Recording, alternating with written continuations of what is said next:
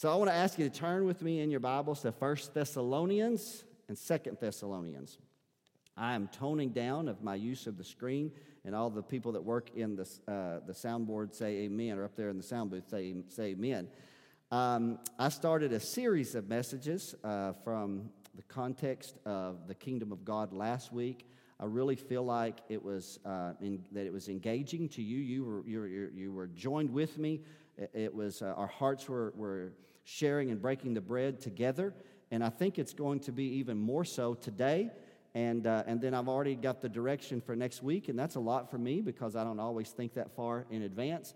So I'm grateful when I have a little bit of time to kind of prepare my heart. Um, I'm very excited about today. Very, very excited. Actually, even more so than I was last week about last week's message. So uh, we're just going to see where the Lord leads us. His presence has already been here today, it's here now. The supernatural presence of a living God who is uh, chosen to, uh, to dwell among us, right? And to allow us to worship Him. We can think, well, God needed us to worship Him, so He created. God didn't need anything right? We need Him, and we're privileged to be able to worship Him today. So if you'll stand up with me as we read uh, just about 10 verses today, not that many uh, uh, verses of Scripture. First, in First Thessalonians chapter number 2, we're going to read verses 11 and 12. Here it says, as ye know, now again, I'm reading from the King James Version, and that will become more evident to you shortly. Um, and so the, the ye is plural, right? So he's talking to all of us, right? He's talking to the, the, the church at Thessalonica, but I believe he's talking through, he's writing through them, past generationally, to each subsequent generation of the church. And as you know, how we exhorted and comforted and charged every one of you as a father doth his children, that ye, every one of us, would walk worthy, would walk worthy of God, who hath called you unto his kingdom and glory.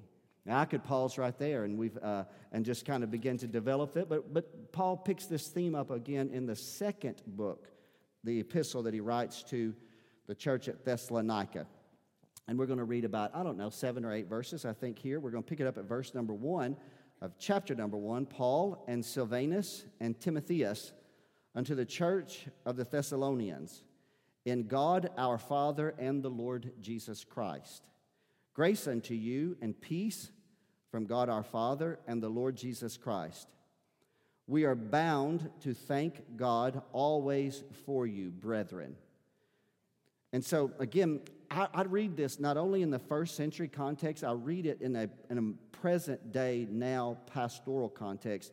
And it is meet because that your faith groweth exceedingly, and the love or the charity of every one of you all toward each other abounds. So, so Paul is, is, is commending their, their, their, their, their growing in faith, they're growing in their love towards each other. It's abounding. That's a good season. Isn't that right? It's abounding. So that we ourselves glory in you in the churches of God. And, but it wasn't, it was an uncomfortable time because he said, For your patience and faith in all your persecutions and tribulations that you endure. How many of you know you can grow during times of persecution and tribulation? You can grow in love towards each other. Look at that, verse number five. Now, he says, It is a manifest token of the right judgment of God. He addresses that in verses six through 10 that I'm going to omit. I'm not really dealing with that today. He said, But that you, or ye, all of you, may be counted worthy of the kingdom of God for which also you suffer that you may be counted. So God's expectation is that we would be counted worthy of the kingdom, even when we're during uh, finding ourselves in a difficult time. So we jump two last verses, 11 and 12. So here's the prayer of the apostle for the church at Thessalonica. Wherefore also we pray always for you, that our God would count you worthy of this calling and fulfill all the good pleasure of his goodness and the work of faith with power that the name of our Lord Jesus Christ may be glorified in you and you in him according to the grace of our God and the Lord Jesus Christ. Isn't that powerful? So I told you last week when I preached to you about what is the kingdom, I said this week I want to talk to you about your purpose in the kingdom. So that's the title of my message, My Purpose in the Kingdom of God. But I put a subtitle to this, and because it's, I think you could already extract it from the text that we walk worthy of the kingdom. So, our purpose in the kingdom is to walk worthy in the kingdom. Amen? Let's pray. Father, I love you. I'm grateful today. I feel so privileged to be able to share. I feel insufficient, feel so limited in my own ability today.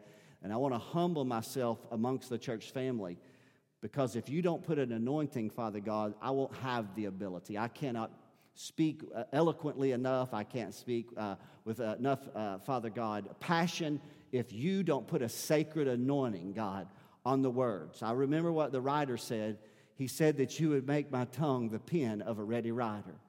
That today, Father, the heart would be parchment, and that collectively, God, the gift of God would be at work, and the word of God would be written on the tablet of the heart. I pray that today, Lord, amongst the church family. We walk out of this room today, I pray that we're going to walk worthy. That we'll have a greater understanding of the call of God upon our life to walk worthy in the kingdom of God. It's in Jesus' name I pray. And all God's children said, Amen and amen. You can be seated. Now, I've been preaching for a long time now, over well, way past half my life. I've been pastoring for half of my life. And um, I'm nervous a little bit this morning because I'm so excited about the word of the Lord.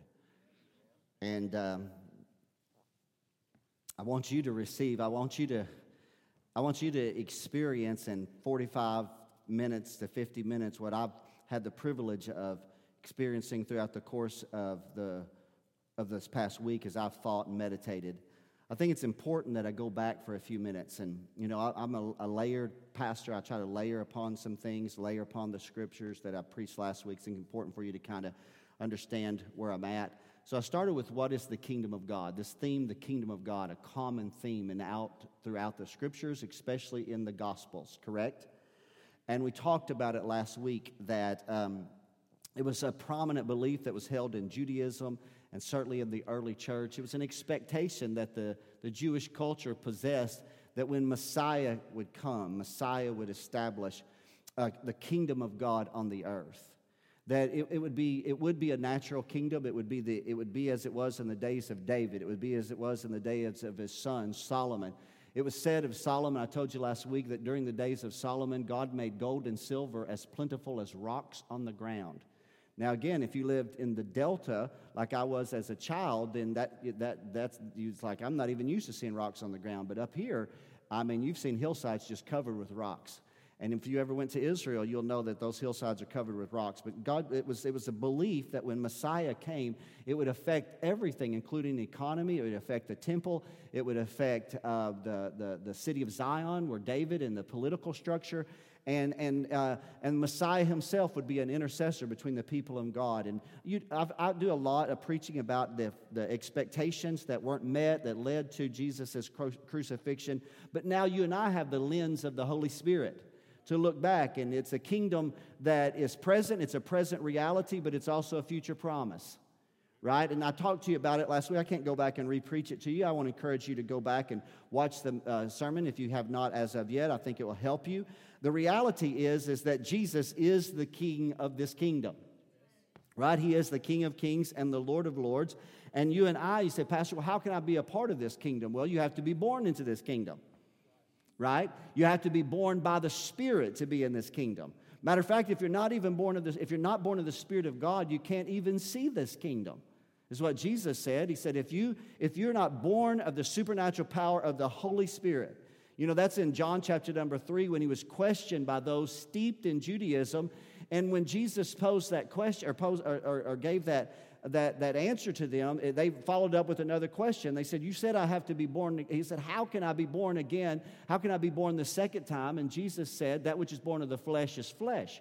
He's not talking about a fleshly kingdom. He said, But that which is born of the Spirit the Spirit. And so there will come a day when we believe that there will be a consummation of that kingdom. And it will be the kingdom of God in the earth. But till that time, we pray, Father, thy kingdom come and thy will be done in the earth as it is in heaven. And we're advancing that kingdom by faith every time that we walk in obedience to God. Every time that you and I obey the word of God, every time that we follow the precepts and principles of the king, we are advancing his kingdom. Joe's prayer today about the, the lost, every time that you give witness to, every time that you're a testimony to, every time that you minister to someone who, does, who sits in darkness, you're extending the kingdom of God. Right? And that's my subject for next week how, about advancing the kingdom of God.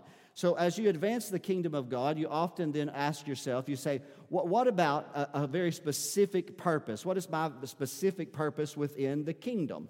I think that's a fair question that we probably all should ask. Well, I'm going to be honest. Here's your specific purpose serve the king. I tell you what, you don't have to graduate at the top of the class to be able to put that together, but I mean, it's just the reality in the kingdom of God. But as I thought on this in my meditations, I, I felt like that we, we are hindered in our culture today of understanding the teaching of the kingdom of God because we are not raised in a monarch, how do I say this? Monarchical, is that it? Monarchical uh, kingdom where it's, a, it's, a, it's not a constitutional republic, what you and I were given by the forefathers of the United States, but it's a, it's a kingdom that's ruled by a king. And so I know for you and I, we want to try our best to identify with that here in just a few minutes. Now, before we go farther into this, let me reaffirm to you we are not building or advancing a natural kingdom. There's not a boundary to this kingdom. You can say there's a boundary towards the land mass that's called the United States here on the North American continent. We got we have a boundary that's to the north that's shared with uh, Canada. We have a boundary, it's very porous on the southern Boris of the southern border. And, uh, but we can say there's the boundary. But see, the kingdom of God knows no boundaries, it's not limited to time or space, correct?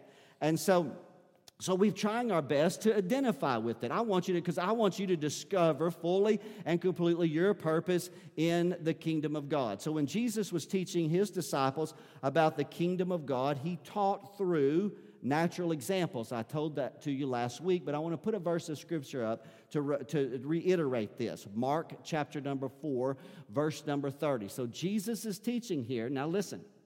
He said, Whereunto shall we liken the kingdom of God? Or notice this, or with what comparison shall we compare it? I think that's important because he wanted to share spiritual principles to natural people, so he taught natural examples to teach spiritual principles. In that very passage there in Mark and also in Matthew's gospel, where it's the same text, he refers to a sower, a seed, a grain of mustard seed, leaven, treasure, net, householder, and many other things throughout the gospels Jesus used to teach kingdom principles. He's teaching these principles to a people that are anticipating the coming of the kingdom of God. And so they immediately respond to some level. I think for you and I, again, uh, to understand our purpose in the kingdom, we have to first learn how to identify with living in a natural kingdom. Again, which is totally different than uh, what we've been uh, raised and reared in a constitutional republic. The people of both the first century and certainly ancient Israel understood that the civic duty of a citizen of the kingdom was to serve the king. They just understood it, to serve the king. Paul writes in Romans chapter number 13, first century, to people understood this principle. He writes, Render therefore, as he writes about governmental leaders, he says, Render therefore to all their dues tribute to whom tribute is due, custom to whom custom, fear to whom fear, and honor to whom is honor. Peter just simply says it this way in his epistle Fear God and honor the king. That's how he says it. So, again, for you and I to understand some degree of our purpose in the kingdom of God, we have to first identify with kingdom living. Let me go ahead and bring you into this. In the constitutional republic that we uh, live in today, and I want to say that, and I'm re- kind of repeating it, and I have to be very careful lest I get it a little bit political, but just I just want to try to balance that. So much today you see on the news, it's our democracy, it's our democracy. Well, it's not a democracy, it's a constitutional republic. And it's constitutional republic because, see, your rights and privileges are derived from the Constitution, right? But in a, a monarchical, I, I, I, struggle to say it. I, I, watched three times this morning how to say monarchical. And, um, and I'm probably still missing it. But with that, and so a kingdom that is ruled by a king, the rights of the citizen come from the crown. because all power and authority has been vested in the king. The king is sovereign. Now, we don't think about our elected leaders as being sovereign. We don't think about, especially he who's in the White House today, we don't think about him being sovereign, correct? The king, though, in the type of government that I'm talking about today, the king gets to pick and choose.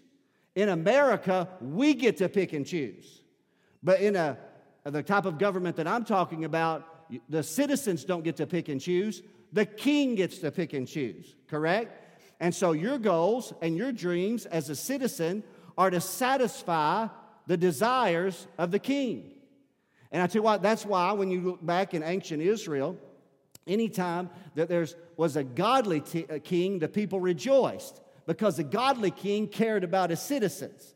But an ungodly king only cared about his own selfish desires.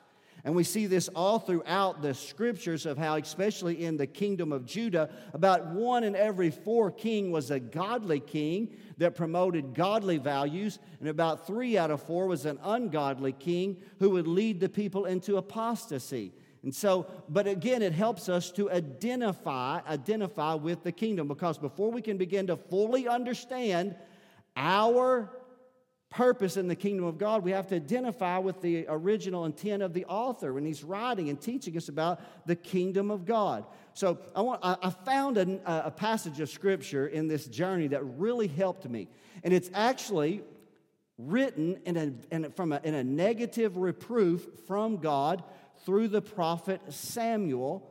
But there is a principle in it if we'll spin it. You and I are going to have to spin it in order to identify with it. So let me go ahead and ta- uh, connect with it if I can, because I want, before I begin to just see this unfold in your heart and life today about your purpose in the kingdom of God, you got to identify what it was like living in a culture where there was a king. And so, for ancient Israel, when they were brought out of Egyptian bondage and through the wilderness journey and even into the possession of the promised land, if you read the book of Judges, you'll find that the scripture says multiple times there was no king in Israel. There was no king in Israel. There was no king in Israel. And God had chosen initially for the children of Israel to not have a king, that they would be a nation or a kingdom of priests themselves, that the nation itself. But there came a moment, there came a moment when the people, the people so longed to have a king to rule over them, they, they approached the prophet at this time.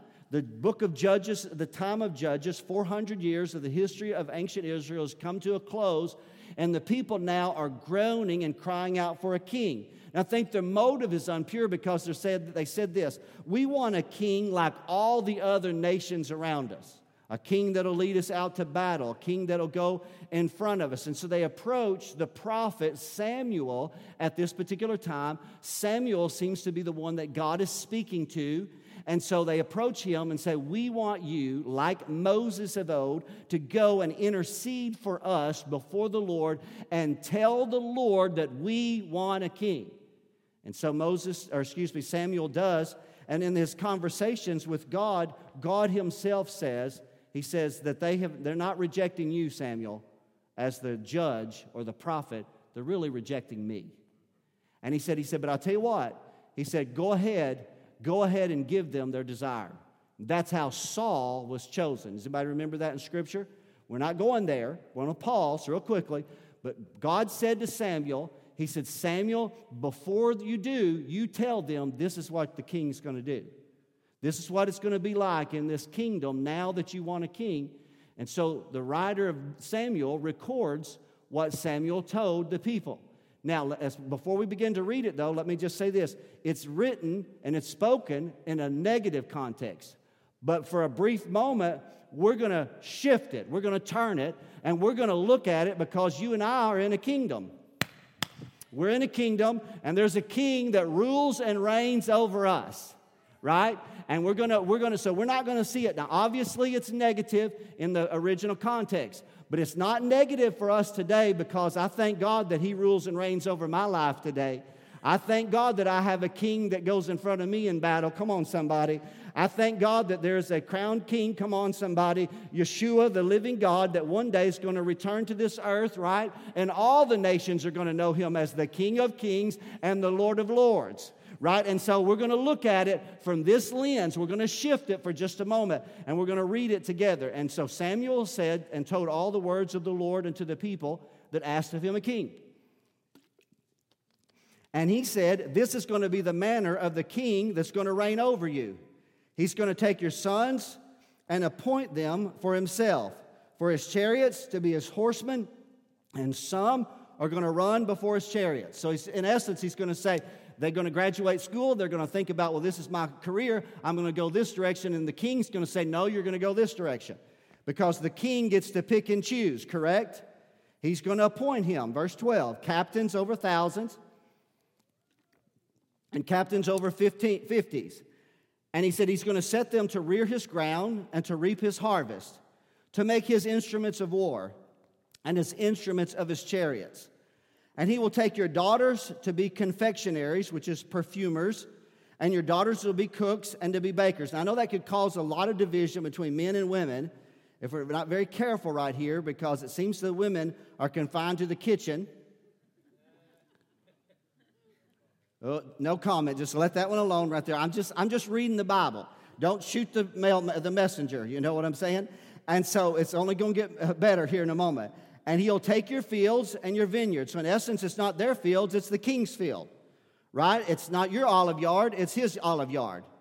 Now, again, it's written negative, but we're spinning it for the positive, right? I'll get to that in just a moment. And he will take the tenth of your seed and of your vineyard and give to his officers and to his servants, correct? Right? That's what he'll do. Now, I love verse number 16.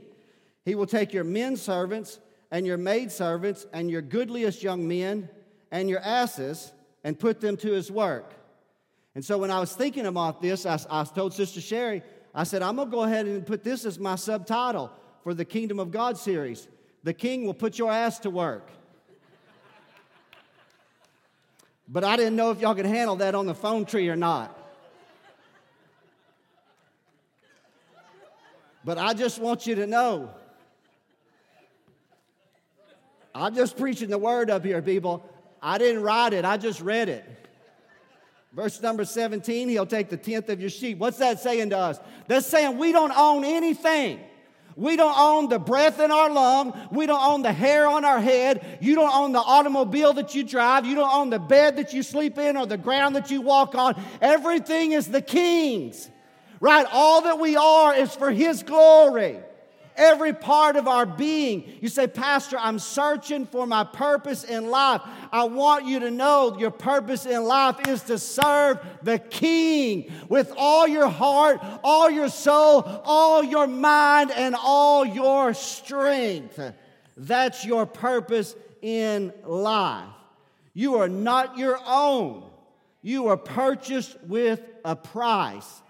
He is your sovereign king. He can appoint who he wants to appoint, and he doesn't have to send it to committee. He can choose who he wants to choose. He can place you anywhere in his kingdom. All that you have is his. And I want you to know when you understand that, it just frees you.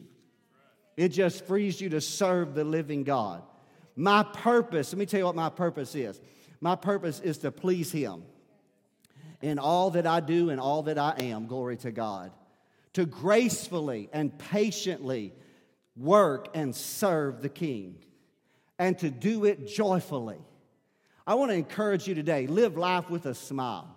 Raise your head up. You got a reason to rejoice. The king chose you and put you in his kingdom to serve him. Serve him joyfully all the days of your life. Come on, somebody. Quit living life downcast with your head bent over. Come on, somebody. Lift up your eyes unto the hills which cometh from your help. Glory to God. His countenance will begin to reflect upon you. You should not live your life with a sad countenance when you know that He is your King. Did you know in the days of Nehemiah, Nehemiah was the cupbearer of the king, and the Nehemiah got sad in the king's presence, and he was afraid for his own life because in that generation, if the if one of the servants of the king was sad in the presence of the king, he could die before the sun went down that day. I want to live life for his glory. You know, I've, I've, I've had some ups and downs in my life like everyone else is. And I've had some days where I've had to work out some things. And God's been working in me on a very personal level. And that personal level is, is that I really struggled. I really struggled with the, the direction that the United States is going with and the direction and the culture. And I'll tell you what, God has just begun to, to lift my spirit because you know what? I, I don't know the future of these United States. I don't know. There's a sadness that can be associated with it. But I'll tell you what, the kingdom of God's not going to fail right? I'm telling you, there, the kingdom of God was in the earth long before the founding fathers gave us the Constitution of the United States. The Constitution of the United States, really, to be honest, my rights and privileges are not derived from the Constitution of the United States. They're derived right here from the Word of Almighty God. And so God's been lifting my spirit again by reminding me that I'm more than a citizen of these United States. I'm a citizen of the kingdom of God. Extend His kingdom by light, extend His kingdom by truth. Send forth thy light and thy truth. And I encourage you, and this is the word of the apostle to us walk worthy of the king. Walk worthy of God who's called you into his kingdom and his glory. That's the purpose of the king, of the king, uh, uh, uh, for, for you in the kingdom. Listen, the Amplified Bible says, here's what it says about walk worthy live lives of honor. Let's listen. Live lives of honor, moral courage, and personal integrity. That's how you bring glory to God. That's how you bring glory to the King. Walk worthy. Everything that I do or say is a reflection of the King. What would happen in your life if every day, everything that you did, you just said, you know what, everything that I do and say, it is a reflection of the King? And I want to live my life in a way that brings him glory. That what it means to us is we have to exercise restraint. We have to be swift to hear and slow to speak. Come on, right? We, we want to extend his kingdom over the lust of our own flesh, over our own carnal appetites, over our own emotions, right? I don't want my emotions to control me. I want the rule and the reign of God to extend over my emotions. I want the rule and the reign of God to be over my thoughts and my words, where I go, what I do, what I say, that I might bring honor and glory to the King. My purpose is to walk worthy of the kingdom and to advance his kingdom by giving testimony to the majesty and the glory of the King. Now, some are called to preach, some are called to speak, come, some are called to, to share forth the kingdom of God by words. Others, and all of us to a degree, are called to share forth the kingdom of God by deeds, what you do. What you do says as much as what you say, right? And so, how you live and what you say should honor your king. If all of us could see, if we could all see that our career, our job, our marital and family roles, are assigned by the king, we would view life a little bit differently, wouldn't we? We would. Then you'd go there, you wouldn't say, Well, I just, I'm part of a mundane job here. No, this is my opportunity to serve the king. Oh, I'm preaching way better than are shouting right there. I just, I, if you will get a hold of this, you'll get up tomorrow on Monday morning, you'll feel a little bit differently about clocking in right? Because sometimes you feel a little bit diminished. Maybe it's not the career that you chose. You know what? Doesn't mean that that's your end. That career could change because he could he could take you from where you're at and put you somewhere else. But I'll tell you what, if you're not faithful with where you're at, then he typically doesn't give you an opportunity to rule over much more.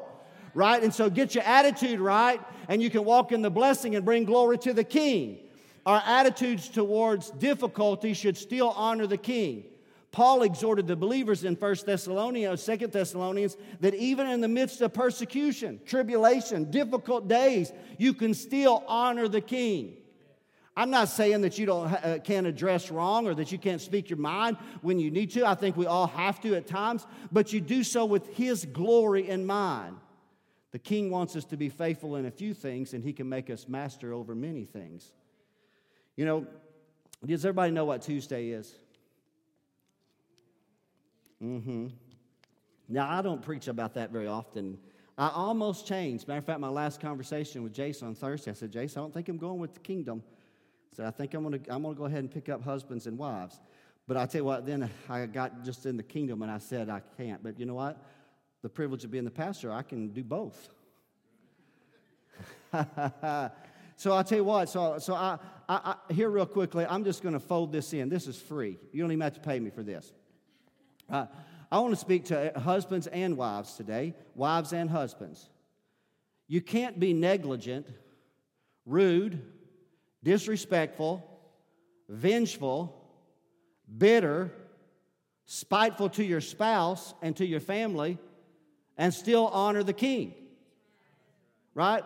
Uh, the kingdom of God, listen, has the, God, the king has told you as a citizen of his kingdom that you are husband to love your wife as Christ loved the church and to care for her and to nourish her and to value her. That's the weakest amen right there, men in this church. No wonder we need this coming study in, in March to teach you how to be that. I want to say it one more time. The king's responsibility that he's given to you as a husband is to love and to cherish your wife and to take care of her and to give yourself for her. It's what the scripture says. That's your duty as a citizen in his kingdom. And to the wife, it is to reverence or to honor and to respect her husband, right? And so if you do those two things, I want you to know there's blessing in the kingdom. Here's a verse of scripture that's not written to the husband and wife. It's written just prior to this text in Ephesians 5, is where Paul addresses husband and wives. But this verse is just written to a Christian relationship. But let's bring it into marriage for a moment and let's bring it in under the context I want to be pleasing to the king.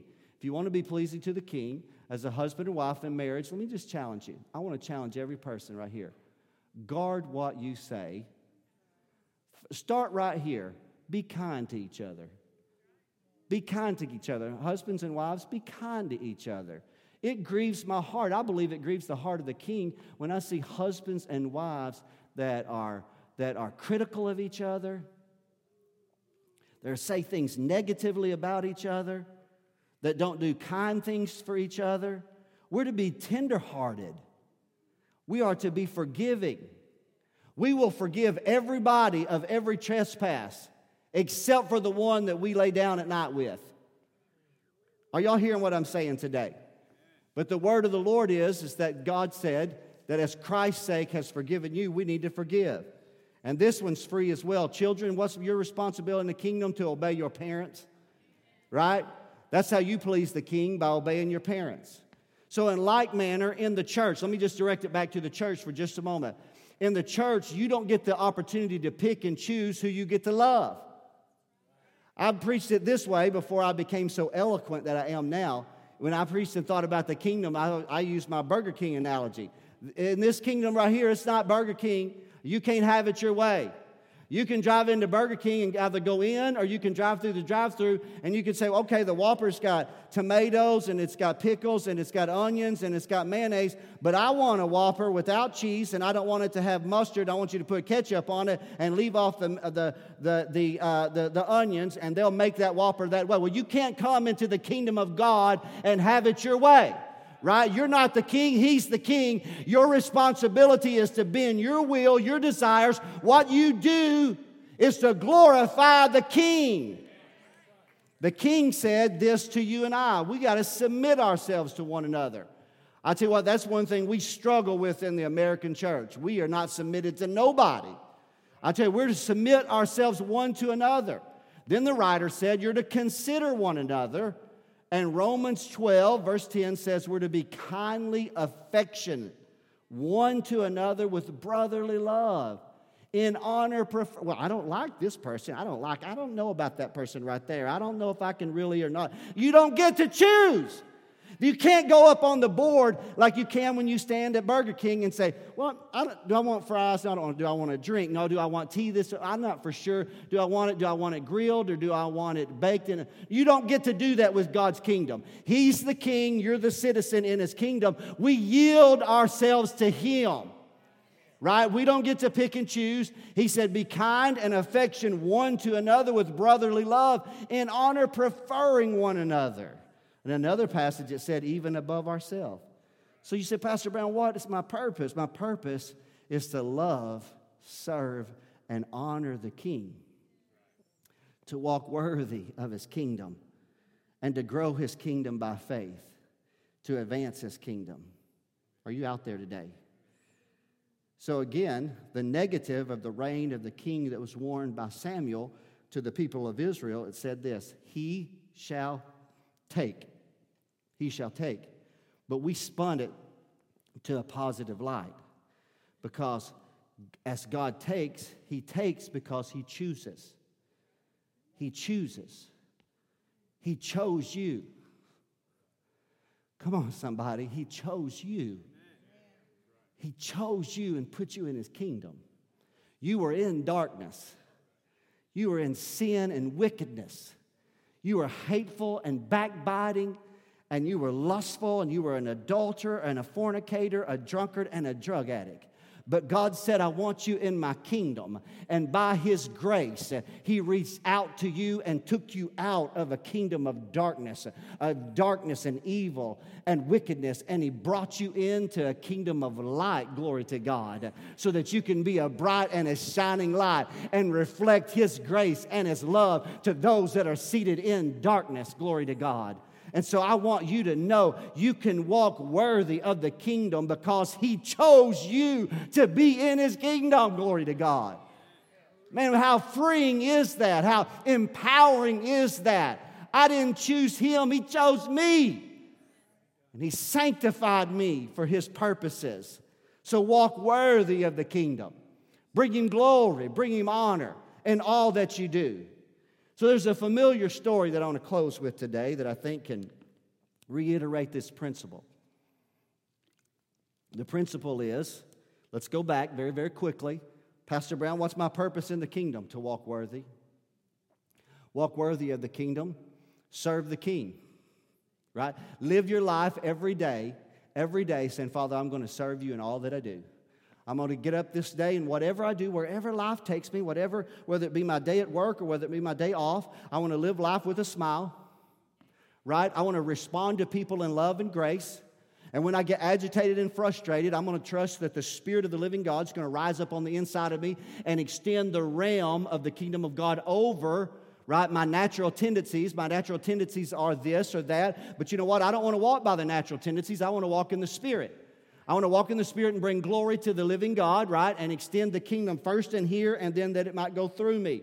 And you say, Pastor Brown, well, I work at that very restaurant you're talking about, Burger King. Well, then get up there tomorrow and serve the Lord, right? With great grace and with a smile on your face. Pastor Brown, I work out here in one of the factories. Get up in the morning, and when you clock in, you know that you're there to serve the King. You're not just there to earn a paycheck. You're not just there to make that product or manufacture that thing, it doesn't matter. You're there that through your life and whatever you set your hand and your heart to do, you're going to live in such a way that when people see you, they know you are a part of the kingdom of God's dear Son. Glory to God. That's how God wants us to walk. That's walking worthy. So I found I was reminded of a familiar story I want to close with here today. It's familiar to some, it'll be new to others. Its passages contained. We might read it, we might not, I might skim over it. It's the story of Mephibosheth, just very, very quickly today.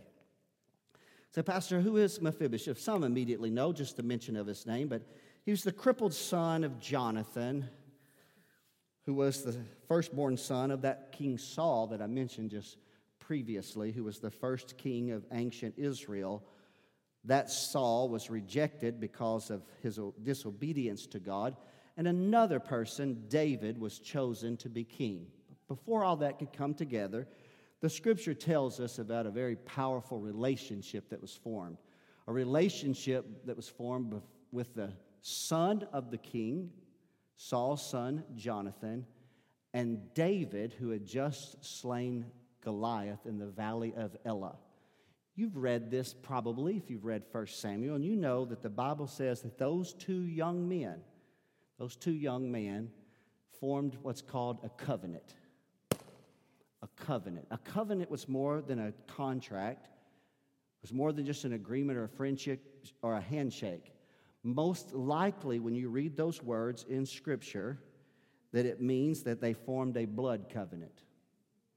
It's very possible that, that those two men, those two young men in those days, whose hearts became so knit together that they loved each other so intently and so strongly that when they cut, that it's very possible that those two warriors reached to their side and there with a scabbard pulled out a blade, and there that they sliced open the palm of their hand.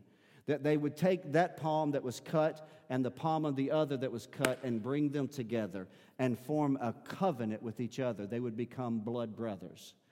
And so, with it, they made a promise one to the other. They made this promise. The promise was that no matter where we find ourselves, if the opportunity is given to us, that we will show kindness to our children and our children's children. That's the beauty and the power of a covenant. Well, if you know anything at all about the story, you know that, that, that Jonathan died tragically in battle one day, fighting alongside of his other brothers and his father on Mount Gilboa. And David was crowned king of ancient Israel. And David was a man of war and a man of blood, but he was a man after God's own heart. And God brought peace to his kingdom and David has progressed. David's family has grown. And there came a moment in David's life when he remembered the covenant. I don't know how he remembered the covenant. Maybe every time that he raised his hands up, that he saw right here something that reminded him of that covenant. And there came a moment when he was reminded that he had made a promise to Jonathan. And this was many years later, many years from the day that blood had been cut out of his hand and dripped on the soil there at his feet. Uh, that he, he was reminded that he said, We agreed that we would show kindness to our families, even if the other one was gone. And so David asked a servant of Saul, who's, who's working in David's kingdom now, called Ziba. He said, Ziba, is there anybody left alive of the house of Saul that I may show him kindness for Jonathan's sake?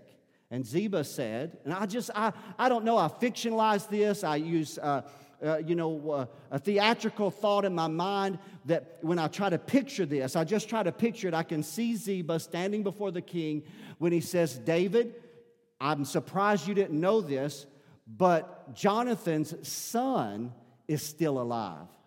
Not his nephew, not his great great nephew, not a distant cousin, but one born of his own seed is still alive and he's living in Lodabar. And he's crippled in both his feet because a nurse was carrying him when he was five years old when news came out of Jezreel that the king had died. Saul had died and Jonathan had died in battle, and she lifted him up and she ran with him to escape what she believed was sudden destruction. And she tripped and she, excuse me, I spit like a wild man, and she dropped the child and broke both of his legs and his legs were not set back in place properly. And the Bible says he was lame from that day forward for the rest of his life. And so now, once the, David's dynasty began to be established, he's hiding out because the tendency of that culture is anytime there was a change in the uh, dynasty from one king to another, they would often hunt down the remaining seed of the previous dynasty and kill them. You go back in history, you know that for a fact. And so he's hiding in Lodabar, afraid that one day David will find his location and bring him and have him killed. And one day he hears the sound of chariots stop out front of his house. A knock on the door. David's armed soldiers are opening the door, and he knows this is the day, the day he's ran from, the day he's hidden from for all these many years.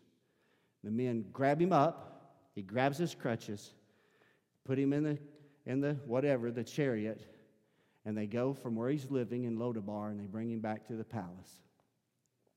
I'm sure, this is me just being theatrical, I'm sure that when they got him there, they cleaned him up. He'd been living in poverty, living in hiding. He's about to go in. King David's got a table set. King David's got his sons at the table. So they're going to clean him up. They're going to put different clothes on him. Can you imagine the confusion in his mind when they take off his clothes and they put on him a royal attire? Can you imagine what he's thinking? He's pondering, he doesn't know what to think. And I can only imagine that before he comes in there, David is in this, this banqueting room. And I'm closing. There's no more. There's no more text. This is it. I'm just sharing this story. You can find it written in 2 Samuel chapter number 9. I'm just paraphrasing and adding what my mind thinks of when I think about this because it's teaching me how to walk worthy of the king. of the kingdom. I could just see David saying this. I could see David before Mephibosheth is brought in. David standing over the table that his sons, he's got a number of sons Amnon, Absalom, Adonijah, Shephatiah, Ithream, and Chileab at the least. He had many more, but perhaps at this time at least these six sons. I could just see David looking at his sons and saying to his sons, Boys, you remember? You remember? And turn his hand to him. Remember my, my friend that I told you about? My blood brother? Jonathan, you remember Jonathan? I found out that his son is still alive and he's in the other room and he's about to come in here. He's about to come in here, and I want you to show him what I'm going to show him. I want you to show him kindness. The door opens, and in their mind, I know they pictured one thing, and another, they get another example. In their mind, they picture a Jonathan, the son of Jonathan, strong and bold. And here's a weakened young man who can't stand without the aid of two crutches. He's lame on both of his feet. And he's walking, and he falls prostrate before King David. And he says, Why would you want me? I'm just but a dead dog. And David lifts him up and he says, Mephibosheth, I want you to sit with me at this table for the rest of your life. Now, I still I go from trying to think like David to then trying to think like Mephibosheth. Mephibosheth is prostrate on the ground. I'm not making this up. Read it, 2 Samuel 9. He fell down and did reverence. He's hoping and praying for mercy that God or that David will be merciful to him and not kill him for simply having been born of another family lineage. And David then, I try in my mind, I go from Mephibosheth to David. David then comes over to him, gets up, and comes over to him, pulls his hands back, and as he does, once again, Mephibosheth lifts up his eyes. Maybe he remembers it, maybe he doesn't. He sees a mark on the palm of David and he thinks to himself, Where have I seen that mark again? And he remembered that same mark on the hands of his father when his father held him long years ago. And maybe something is about to click inside him, and David raises him up and says, You're going to sit. Ithream, move over. Amnon, move over. Absalom, move the chair. Let's put him right here. And they help pick him up, and he walks to the seat that's been prepared for him, and he sits at the table. And I could just see the king looking at, at Mephibosheth and saying to Mephibosheth, I chose you to be in this kingdom. I chose you to sit at this table. You're lame on both your feet, but I want you to walk worthy of the kingdom to the glory of God. And I want you to know today, some of you don't feel worthy. Some of you are broken, you're hindered, you're restricted, and you're restrained. But let me tell you, whatever you do, you still walk worthy of the King that loved you and saved you and redeemed you and called you unto his own. Walk worthy of the King. Daryl, join me on the platform if you would today. Pastor Brown, I just want to know what my purpose in life is. That great question that we often all ask What is my purpose? What is my purpose? It's to serve the King. I can't make it any simpler for you. It's to serve the King. Pastor, I don't feel worthy. Every I, I, pictured this. I don't know, and please take no offense in this, and anybody was handicapped, but he was lame on both of his feet.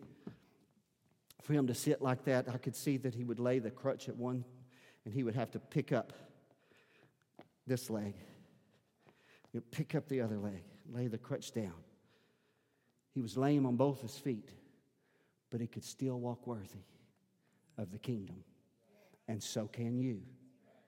You can get up and say, Pastor, you don't know what my struggle is. I, I don't have to know what your struggle is. I just simply know this He chose you. He chose you and He put you in His kingdom. You can walk worthy. You can walk worthy of the King.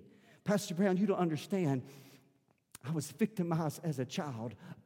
I, I don't understand that. I don't have to. You can walk worthy. We see, gone through divorce. Pastor Brown, I've been divorced three times. Pastor Brown, can you identify? I can't identify. I don't have to. You can walk worthy of the King. I was born in poverty. It matters not. You can walk worthy of the King. He chose you to his kingdom. So Paul writes the epistle to the church at Thessalonica, and he said, Man, we've been talking about you and your love is growing and you're maturing. You're not there yet. There's probably still some crippled areas in your life, but you can still walk worthy. You can walk worthy of the King, and you can walk worthy of the kingdom. So, my second message in the Kingdom of God series comes to a close. And my exhortation to you is today the same that the Apostle Paul gave us 2,000 years ago. Even in persecution, even in trial, even with brokenness, even with hurt, even with difficult situations in your life, even when everything's not exactly like you want it to be, you can walk worthy. That's a word for somebody here today. Pastor, I feel rejected right now because I'm going through a divorce. You can still walk worthy. Are you hearing me today? Pastor Brown, I lost my job this week. I don't know how, I don't know how ends are going to meet you can walk worthy. He'll make a way for you. I read that it's never see the righteous forsaken or God's seed begging bread. Do you know, I have to imagine up until that time that Mephibosheth spent a lot of hungry nights. Wouldn't y'all think that way, possibly? If he's hiding, he probably didn't even go out much. He probably didn't go out much because he didn't want to be, you know, he didn't want to be, he didn't want the word to get back to David where he was at. He probably was hidden. He probably had a lot of sleepless nights, a lot of hunger filled nights. but everything changed when David said, Mephibosheth, for the rest of your life, you're going to eat at the king's table as one of the king's sons. Mephibosheth felt unworthy. It didn't matter how he felt. I know if you Google search felt, it usually not used how we use it, but it makes sense in my mind. It doesn't matter how he felt on that moment or in that moment. What mattered was he had been chosen by the king. Change the way you live, change the way you act, change the way you talk. Don't treat people the way you used to, right? Because he chose you to be a part of his kingdom. You're in his kingdom. That's your purpose. That's your purpose. Your occupation is just an opportunity to testify to the people that you work with every day, sometimes verbally, but always with our deeds and our attitude, right? Of the glory of the King. I hear the Lord calling people today. He's calling people to his, to his kingdom. He's calling people to his kingdom. Our heads bowed and our eyes closed for just a moment of time. I've preached my heart out to you today. I've not taken you in deep theology. I don't have to have a master's degree or a PhD to share the doctrine that I share today, and you certainly don't have to in order to have heard it. But there is a layer to it, there's a depth to it the kingdom of God. Jesus said, The kingdom of God is here now. He said, The kingdom of God suffers violence, and the violent take it by force. That means they come pressing into the kingdom. There could be somebody under the sound of my voice today that you're outside the kingdom. You're outside. I'm going to give a twofold invitation, a twofold invitation here today. Number one, if you're not in the kingdom, the only way to be in this kingdom is to be born into this kingdom by the Spirit. By the Spirit. See, when you repent of your sins, God breathes into you. He breathes into you His Holy Spirit. And when that Spirit of God joins with your spirit, He brings you out of darkness, out of a kingdom of darkness, out of death, out of rebellion, out of wickedness, out of hurt, out of sorrow, and He brings you into the kingdom of His dear Son. That's the best I can explain it to you. It's a, it's a faith, it takes faith to receive it. If you're here today and you'd say, Pastor Brown, today, would you pray for me? Would you pray with me? I want to be a part of that kingdom. I'm, I'm just being honest, I'm outside that kingdom. I'm like Mephibosheth. I'm in Lodabar, I'm not in David's palace. Pastor, would you pray for me? I want to move from where I am to where He's calling me to be. If that's you, slip your hand up. I'll pray with you today. Thank you for that hand. Is there anyone else here today? Anyone else today? Thank you. I see a hand. Thank you. Thank you. We're going to pray collectively. I want to ask everybody to stand up with me today. You said, Pastor, that was number one. That was first. He said you're just going to give a twofold invitation. I just think it would be most appropriate if, again, first that which is natural, then that which is spiritual. I think it would be just appropriate to conclude this message about walk worthy. If that, if that reflects your heart today, that you would walk forward and present yourself to that king today. If you're here today and you're willing, I'm going to ask all who will to just join me. Something happens when we move, something happens when we step out. Something happens when you come forward, you're simply saying, I'm coming today. I'm coming to honor the king. I'm coming to submit to the king. I'm coming to yield all that I am to the king. I'm coming to, I may be broken. I may, I may be like Mephibosheth. I may be lame on both my feet, but he's calling me. He's calling me into his kingdom. He's calling me. His call's on my life. I want to bring him glory. I want everything that I do and all that I am to reflect His grace in my life. I want others to see the goodness of the King in me. So I want to ask you today, as you're walking and you've come to the front, I want to encourage you present yourself to the King. Present your faculties, present your thoughts and your imaginations. Let the kingdom of God rule over your flesh right now. Pastor, you don't understand. I struggle with this in my life. Let His grace rule over it right now. Rule over it. Pastor, you don't understand where I was wounded and I was hurt. I was victimized. Let His goodness and His mercy overwhelm that today in Jesus' name. Your strength is for Him, your relationships are for Him. Everything that you are for the glory of God, for the living God. And I feel Jesus in here today, don't you, church family? I feel Him today. I've still got to pray. A couple of people raised their hand, but I just feel in my heart, my job as your pastor is to just exhort you to walk worthy of the kingdom of God. You've stepped forward, you've stepped out of the seat where you were seated at, and you've come to the front because you're expressing somehow, some way, there's something spiritual that takes place by the movement of your feet while you move towards the front of the church and you move forward and you say, I want to walk worthy today. Help me, Father, to walk worthy. May I bring you glory and honor. Let's pray that prayer. I've got a couple prayers today to pray. Father, today I pray with my church family, not just for them, I pray with them that we will walk worthy. That we'll walk worthy. That we'll treat people differently. We'll walk in love. We'll be forgiving one to another. God, the areas of our life where the flesh has still reigned, I want your kingdom to reign. Come on, somebody.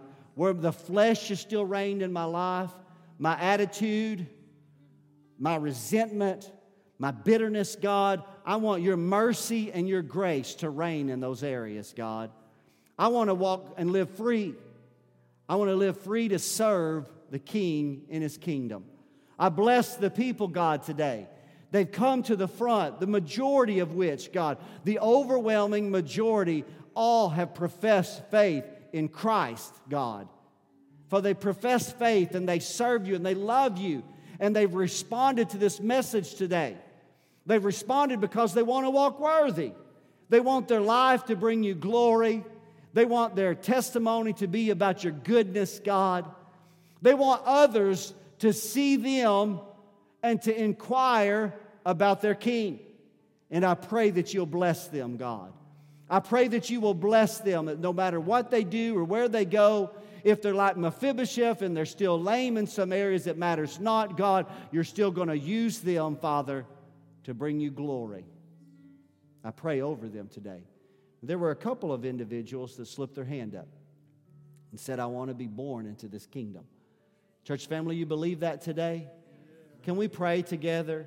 Can we pray? It's a simple prayer. And if you raised, your if you were one that raised your hand today with this,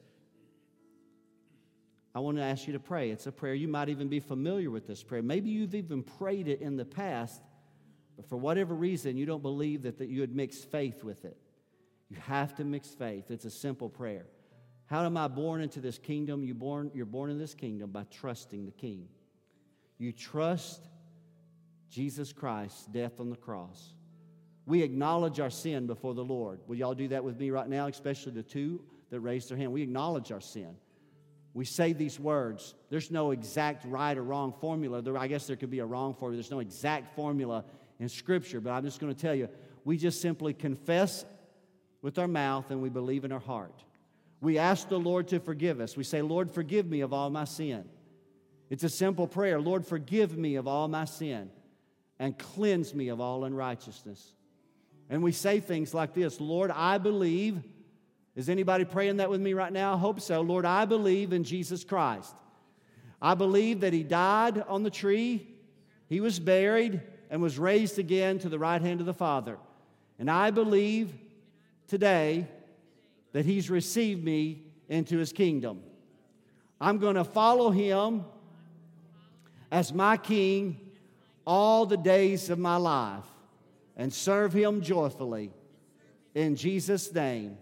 And all God's children said, Amen and amen and amen and amen and amen. Let's bless.